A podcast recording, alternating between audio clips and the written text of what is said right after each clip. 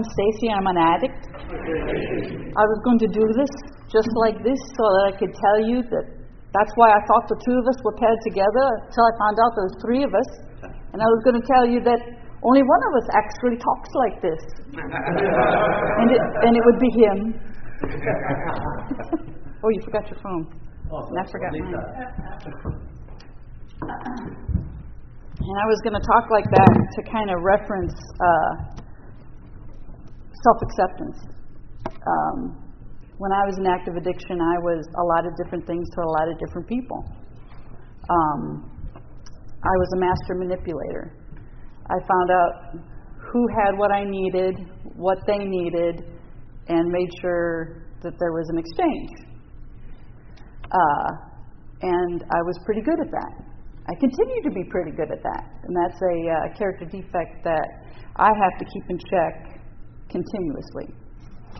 Um, I recently moved to Los Angeles from the Midwest of uh, the United States and was completely out of my element. Uh, I left my daughter and my grandkids. I left a man that the relationship had been done years before that I uh, struggled trying to get out of.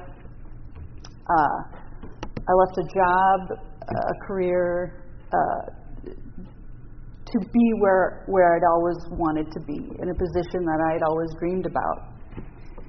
But uh, it wasn't without its pain and anguish, uh, letting go of something and trying to fit into something else.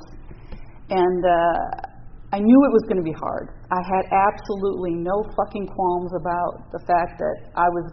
I kind of I, I pigeonholed time. I was like, I'll go to work, I'll eat dinner, I'll cry, I'll take a shower, I'll go to bed, I'll go back to work, I'll come home, I'll cry.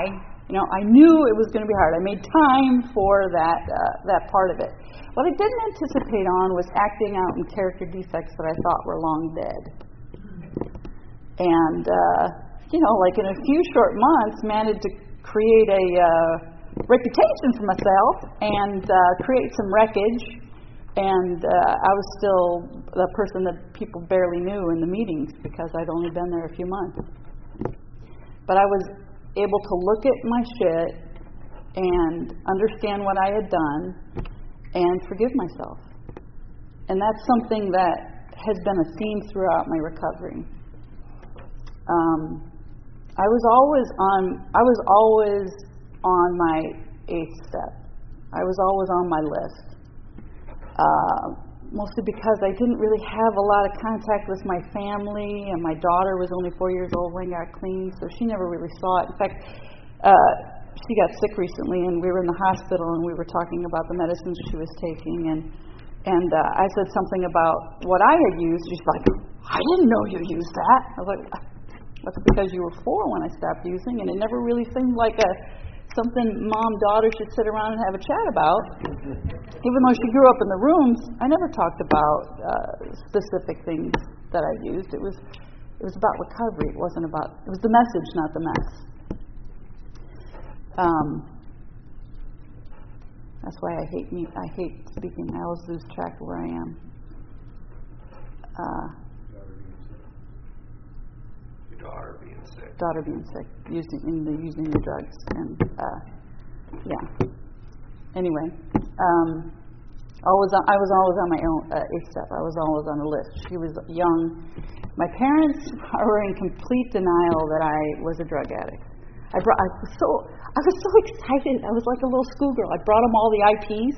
I'm like, look, I'm a drug addict.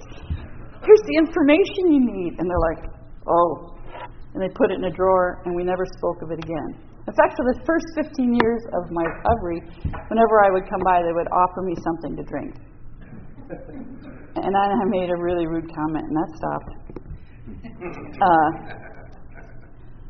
but I never, I never really, I re- you know, peripheral people, small little amends that I had to make in my eighth, eighth and ninth. And my tenth, I always stay on top of if I've wronged someone, I, I know right away and I can make those amends. Um, but I was always on my own a step. I was always ready to forgive myself. Um, Self acceptance, however, the other side of this, was, was always a bigger part of, of an issue. Being able to uh, change who I was for whatever the situation was, or uh, be something that I thought you wanted me to be. Um, I came to on the floor of the bathroom on my 25th birthday. And I looked at I looked at the reflection in the mirror. It was handy because I was right there in the bathroom.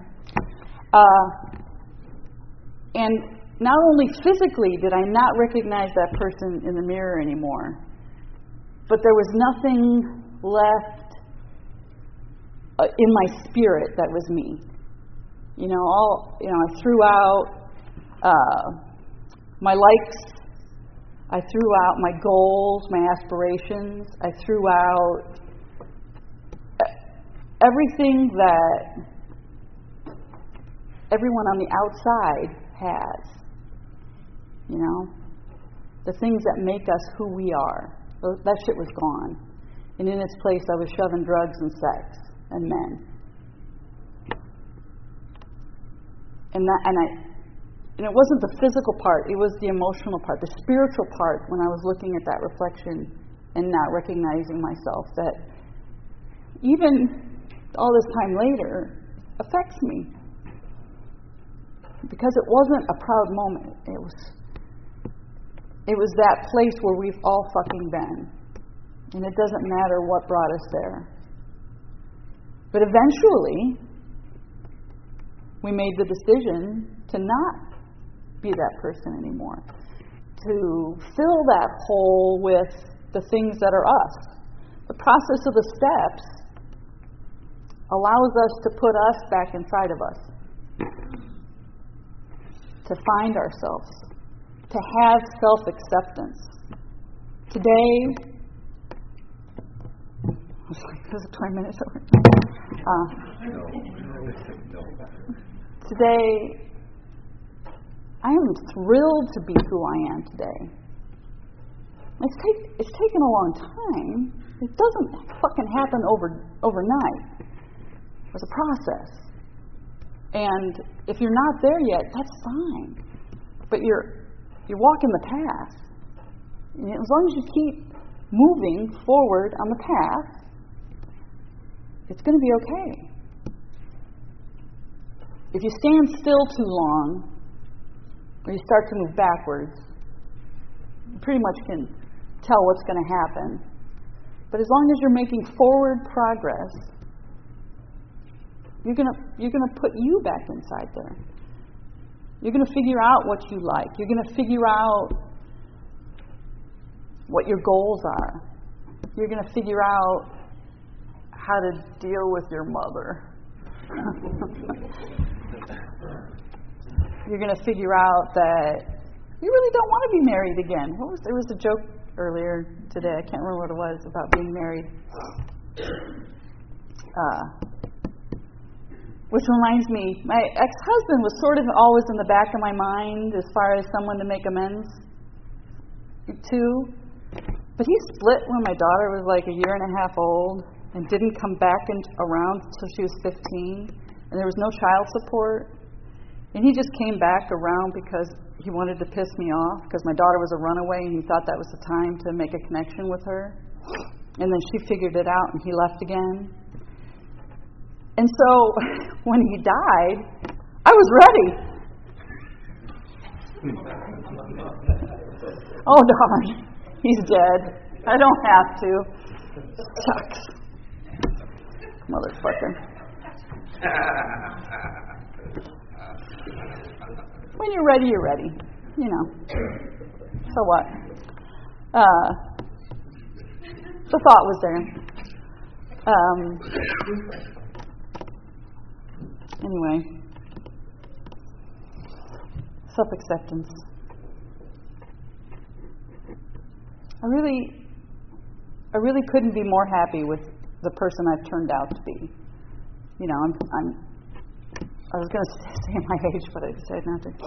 Uh, I'm, I am of a certain age, and uh, usually people of an age are figured all out by then you know?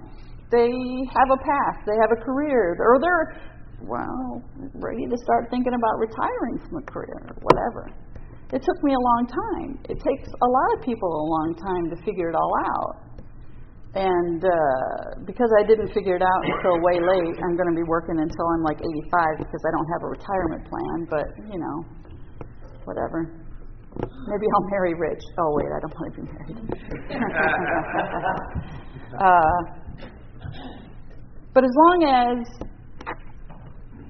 there's forward, forward progress, sure, there's going to be potholes, and you're going to step in them, or even like a really big hole and you're way down there in the bottom. But as long as you can see light or shout for help, you can always keep moving forward. And, it, and it's really that forward progression and keeping your feet moving that, that's staying in the program of Narcotics Anonymous. Whether it's reaching out to a sponsor, reaching out to other members, getting into the literature, and always fucking staying in the steps. If there's one thing I could learn, I, I could teach you, when it was the fucking darkest it could be when I first moved here, when I was alone and nobody really around me that I knew well or that knew me well. And I was trying to make my way in the meetings and find a service commitment. If I had been deep into the steps, I would have been a lot better off but I was liquidating my assets. I was breaking up with my boyfriend. I was saying goodbye to my kid. I was packing my shit up. I did not have time to be working on the steps. And in hindsight, if I had been writing every day, concentrating on it, focusing on it in some little way, whether it was meditation first thing in the morning or reading a passage during the day, staying in it, I think it would have been easier, and I wouldn't have acted out as much as I did. And that's hindsight speaking, so you know you could benefit from that. And of course, I, I uh, Facebook chatted my sponsor. It's a long distance relationship anyway, so you know we text and Facebook message, and I said I got to speak. It's on forgiveness and self acceptance, and I was like like glued to it, like waiting for her to like, oh, you could share on la da da da da da da. You know, I was waiting for that. It never came. Damn it. So, but she did she did mention that I was good at forgiving myself, especially with that process of when I first moved here or first moved to Southern California. Anyway, I think I'm rambling now. Thank you for being here.